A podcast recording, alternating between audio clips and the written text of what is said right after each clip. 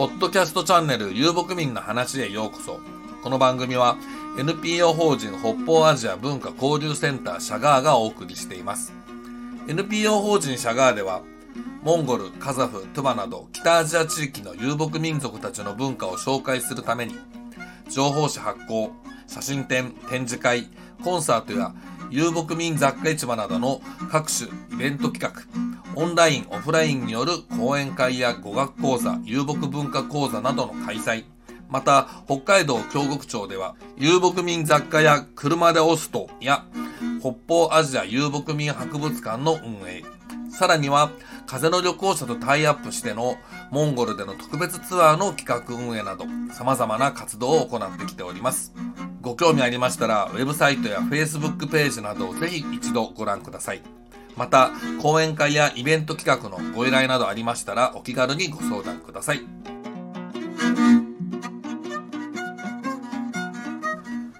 はい、えー、第7回目、馬頭琴の話というふうなことで続きを、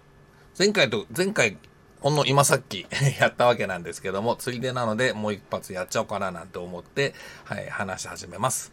えっと、前回までのところでですね、モンゴル国ではこんな風に馬頭なったんなです、なんていう風に、えーざっくりやったと思います。さて、今日の話はですね、ただまあ私の勝手な、うんと馬頭琴に関する思いといいますか、そんなことを話しさせてもらおうかな、なんて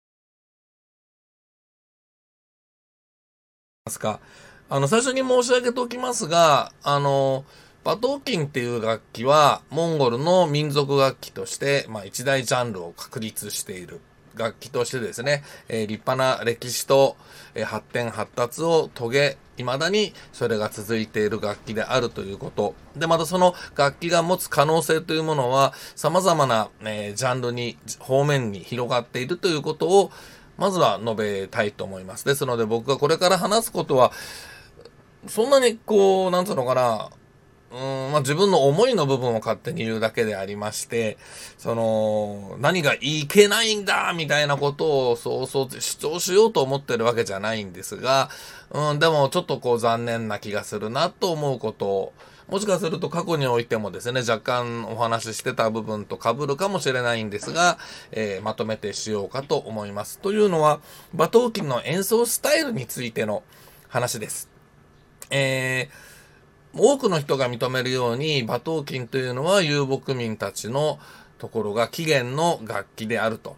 本当に起源なのかなっていうとね、まあその現代馬頭琴というものは遊牧民のところを元に町で作られていったものだと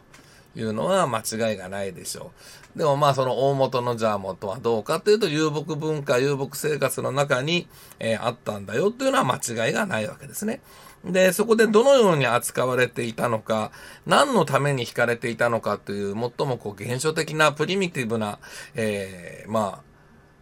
あ、ものを考えることなくですね、うーん、もう楽器なんだから何やってもいいじゃないかっていう風なことで、えー今はどんどんどんどん広がっていっているんだろうなと思うんですね。で、そういうふうにこう割り切ってもちろん行くのは、それはうんこの今の社会、世界でですよ、グローバル化が進んでいく中で、その馬頭琴の持つ可能性を広げていくんだという意味においては、要するに、こう、誇らしいことでもあり、楽しみなことでもあり、期待をさせるところでもあるんですが、どう、中にはですね、これはもう何度も言うけど僕が思うになんだけども、なんかこう、馬頭琴の良さというもの、本来持っていた良さというものを、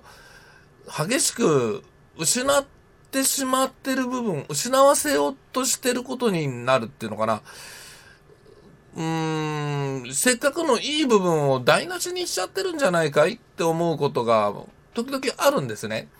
で、彼でこの馬頭琴というのが、もうそもそもどこでって考えたときに、まあゲルの中で弾かれていたと。演奏されていたと。そのゲルの中というのは、まあ小さな空間ですね。特に大きな音がしなくても良い。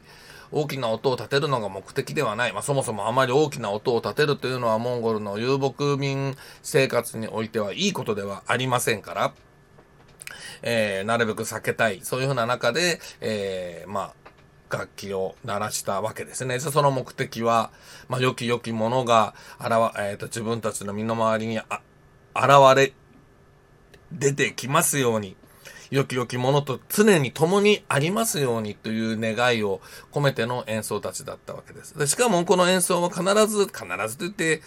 いいでしょうね。実際、せいぜい、その、遊牧民さんの家に、うん、モンゴル人たちが言うように、必ず一本はあってなんていうけども、2本以上はなかったんじゃないかなと。いや、2本ぐらいはあったかな。古いのと新しいのぐらい作ってる人がですね、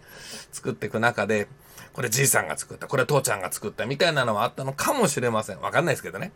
で、でもいずれにせよ演奏は一人で行うものが当たり前だったわけですね。一人で、まあ、つまりピンの楽器って言い方を僕はするんですが、一人で行って、そして天に捧げる、自然界を喜ばせる人々をが楽しむっていう、そこにいる者たちが良き時間を過ごすためにというのが馬頭琴の演奏。で、これがですね、まあもちろんステージに乗っかっていくことで、まあ、グローバルな楽器として扱われていく中で、アンサンブルを作っていくとか、いうことになるわけですよね。それはまあ、それでまた一つの流れとして当然なんです。何度も何度も同じこと言ってるような気もするんですが、ね、それはそれでいいんですよ。いいんですがね、その一本での馬頭琴の凄さ、これ一本でこんなことができるんですよ。この馬頭琴たった一本なんだけども、こんなにすごい楽器なんですよ。っていうことを表現しようと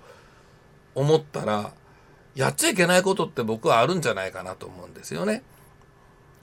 うん、時と場所に、時と場合によっては当然やってもいいんだけど、やる、やるべきかだとも思うんですが、でも、馬頭琴の本当の良さの部分を、本当のそのオリジナルの部分、そうでなければ、ああいう頭のが、馬の頭が、頭の彫刻がくっついたチェロなんですって言っちゃったら、じゃあチェロでいいじゃんってことになっちゃいますよね。そういうことじゃなくって、馬頭琴でしかできないことっていうふうなことを、もっともっと、たくさんの演奏者の方にやってほしいなっていうのが僕の思いだったりするんです。変な言い方をすると、その、僕が連れてきてるような草原で弾いてきた人たち、草原で弾いている人たちっていうのは、うん、ミュージシャンとしてどうかというのは、ともかく、つまり独創性という意味においてですね、あの自己表現という意味においてなんですが、それはともかく置いておいて、えー、ただただ自分たちのやってきたことを繰り返し続けていく。まあ伝統芸能ってのはそういうものなのかな。うん、まあ話これそっちとどんどんずれちゃうんだけど、そういうものた、ものか人たちの存在が、どんどんこう、過去のものになっていってしまい、失われていく中で、じゃあ、一本の馬頭琴で、日本で演奏するぞっていう時に、あんまりこう言っちゃうと怒られるかもしれないんだけども、打ち込みって言うんですか？あの音楽の業界では上手に打ち込めばいいんだっていう風な、もうそれは音楽としての表現ですよ、あくまでね。ミュージシャンとしての、アーティストとしての表現を求めていく部分でそういうかえー、演奏スタイルっていうのはあってもいいんです。が、そればっかりになってしまうと、それは馬頭琴じゃないんではないかっていうふうに僕は思うんです。馬頭琴一本で、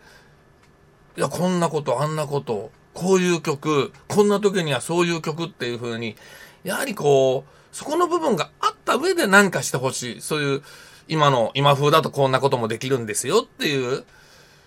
そこの部分、そういう技術も自分は持ってるんですよっていう表現の方に行ってほしいなと、つくづく思うんですよね。で、あの CD なんかチャラチャラチャラチャラチャラチャラ流れてて、自分の出番が来るまで待ってて、で、出番が来たらやややっと弾いて、でもですね、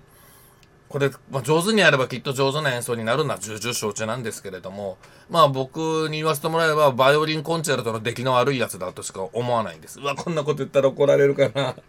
敵が増えそうだな。敵が増えそうなんだけどね、なんか、なんつうんだろう、分かってもらえるかな。馬頭琴ってすごいんですよ。僕大好きなんですよ、馬頭琴のね、一本でね。本当にいろんなことやるのが。で、バイオリンコンチェルトとかさ、そういうクラシックのコンチェルトっていうのは、別に、常にオーケストラ側とソリストの方とで、呼吸を合わせてとか、相手の様子見合いながらとか、その場でのライブでの変化っていうものがありますよね。でもこれ CD だとないわけですよ。CD だとなくて、ただ順番待ってて、出番が来たらチャラチャラチャラチャラ弾くと。その時にじゃあ演奏者だって、どれぐらい経ったら、その CD のどこぞが始まるから、ね、それに合わせて、巻かなきゃいけないとか伸ばさなきゃいけないとかなんかそういうことになるわけで、その時の雰囲気で、いや、俺はもっとここのところこういう風にああいう風にっていう、その、アーティストの独創性の部分っていうんでしょうか。自由なっていうのはありそうで CD に支配されてますよね。これがコンサートの現場で、オーケストラを目の前にしてやるんであればまた違いますよ。指揮者とここをね、こう見ながらね、行くぞ行くぞ、え、まだもうちょ、行くぞ、もう行く行く行く行く、うわ、行くっていう、そういうなんかあるじゃないですかね。それがなくなっちゃう。その CD でやられると。もうがっかりなんですよ、それ聞かされちゃうと。うん。でまるで CD、CD のカラオケ演奏っていうんですかで、この間久しぶりでした。本当にね、僕久しぶり。あの、モンゴル国の演奏者、若い男の子、男の子って言ったら怒られちゃうね。もういい年だもんね。ごめんね。あの、二人の演奏をね、聞いて、もう、彼ら、本当に、これがモンゴルの演奏なんです。今のモンゴルの僕らの演奏はこうなんですっていうのを、こう、もう堂々と馬頭琴だけで、こう弾きまくって、で、まあ、二人でやる部分もやりながら、お互い顔を見合いながら、あら、こうだ。もうすごいこう、ザ・現代馬頭琴音楽の形っていうのかな、のをね、見せてもらいましてね、すごく気持ちよかったなっていうのがあるんですね。何の話してるか 何が言いたいかって、なるまるで、あの、青年の主張みたいな話になっちゃってて申し訳ないんですが、馬頭琴はピンの楽器であるということを決して忘れてほしくないということ、そして古い古い演奏たちが一体何を目指していたのか、何を求めていたのか、何を表現していたのかっていうのを、に思いを馳せた上でそういったものもぜひ未来に残してほしいと強く思うがゆえに、こんなこと言ってます。モンゴル国の方はその歴史において、えー、クラシックのようなクラシックで弾いてるような演奏ができるようになるのが馬頭琴の将来のなんとかな、目的、まあ、未来なのであるみたいな、ね、遅れた土着のただの民族のものではダメなのだ。こんな川張りでボソボソ変な音がしてて、ちゃんと演奏ができない楽器はダメだっていう風に、実はこれまた最近ちょっと見直されてるんですよ。見直されてますよ。見直されてるんですが、そういう風にこう、そういう風な方向にだけに行っちゃってる人がいるのも事実。内モンゴルのように中国人たち、漢民族たちの顔色を見ながら、あこんな感じだったらいいかな、みたいな演奏をしながら。で、なおかつ結果的にやはりそちらの方向でも、うーん、なんでだろうね、リサイタルっていう風な形を求めていくと、ああいう一人でやるんだと言っても CD に対し、CD で流してそれに打ち込みをして、なんか、なんつうんだろうな、まあ、それも一種のクラシック的な方向っていうんでしょうかね。そういう方に行ってしまうっていうのがやはり多く見えますんでね。なんか残念だなと思うんですよ。で、馬頭琴、まあこの間までの話にも出ましたが、やってきてますが、川張りだったんですよね、もともとはね。で、川張りであるがゆえにできないことがあった。それができるようになったというのは一つの発展。その代わり、川張りでしか出せないものがあった。それが出せなくなったっていうのは、それはいいことなのかって考えるとまた別でしょう。で、木が違いますしね、今ね、その木っていうのはつまり材材料ですよね。馬頭琴というものがグローバル化していく中で当然グローバルな材料が使われるようになってモンゴル本来モンゴルの地域に本来あったものでないものが使われて演奏楽器としてなったのであればじゃあそれはモンゴルの楽器なんですかと。つまり全ての流通が止まった時に、えー、モンゴルのじゃあ馬頭琴は作れなくなっちゃうんですか？それはおかしいじゃないですか。もちろん形は作れて音は出せますけれども川張りの馬頭琴に戻れますか？戻ってそれをその素晴らしさを川張りの馬頭琴ので表現される馬頭琴世界の素晴らしさというものを演奏の素晴らしさというものを伝えるに足る腕を。ごめんなさい。すごく偉そうなこと言っちゃいますよ。僕は演奏もできないくせにね言っちゃうんですがやはり僕はそれでも演奏を聴きたいんです残してほしいなと強く強く強く思いましてまあね今日はこんな馬頭琴が聞きたいんだよっていう、そんなね、だったら勝手にしろって言われたらごめんなさい。なんですが、まあ、あの、近年ちょっと耳にする、あまず演奏上手なんですよ、皆さん。うん、演奏上手だし、それぞれに背負うものがあってやってて頑張ってるのはよくよく分かってます。分かってるから、分かってるんだけども、その自分たちのやってるのだけが馬頭琴ではないんだということ、そしてそこに至るまでの先人たちの今から見ればもしかすると技術的には稚拙な演奏だったかもしれないけれども、でもそういう演奏の素晴らしさというものをですね、やはり見直しての、それもできるような演奏者たちが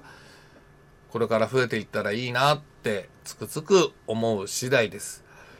まあ何度もこの番組やってた話に出てくる、えー、福井紀之っていう彼はですね、えー、内モンゴル留学時代に、えー、当時では、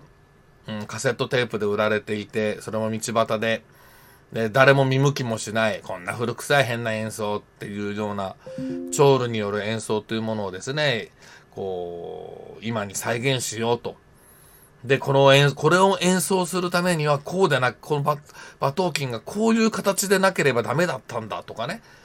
まあ、あと、聴力っていうことか、バトキンではなくて、楽器がこうでなければこの音は出せないとか、そういう風なこだわりを持って再現してくれて、大変稀有な演奏者であります。あとちょっとね、いつだったっけなんか、7月に入ってからかな。あの、福井のりゆきコンサート。この人ね、自分の名前をね、冠したコンサートやらないんだね。あの、馬頭琴コンサート。まあ、たまにやるけれども、ソロではほとんどやらない。ほんとね、憎いぐらい、奥ゆかしいっていうか、ここまで奥ゆかしいと、まあちょっと嫌味だぞって言いたくなっちゃうぐらい、できるくせになかなか出てきてくれない。でもその彼が、あの、演奏会、やるって話聞いてますのでね、えー、興味ある方ぜひ、えー、まあ、彼の演奏、私関西、大阪でやると思います。7月だったっけ ?7 月の頭ぐらいかな？にやるって聞いてますので、ちょっと探してみてください。では、えー、今日はちょいと短めなんですけど、短くもないのか、だんだんだんだんね、この放送やり、やるに伝え、従い、どんどんなんか長くなってるんじゃないかなという反省に基づきまして、今日のところはここでおしまいになるかと思います。えー、モンゴルの馬頭琴の話、その7。馬頭琴で弾いてほしいのはさ、っていう、そんな感じだったでしょうかね。えー、勝手なことを言わせてもらいました。えー、皆さん聞いてくださってありがとうございました。ということで、ではまた次の機会に。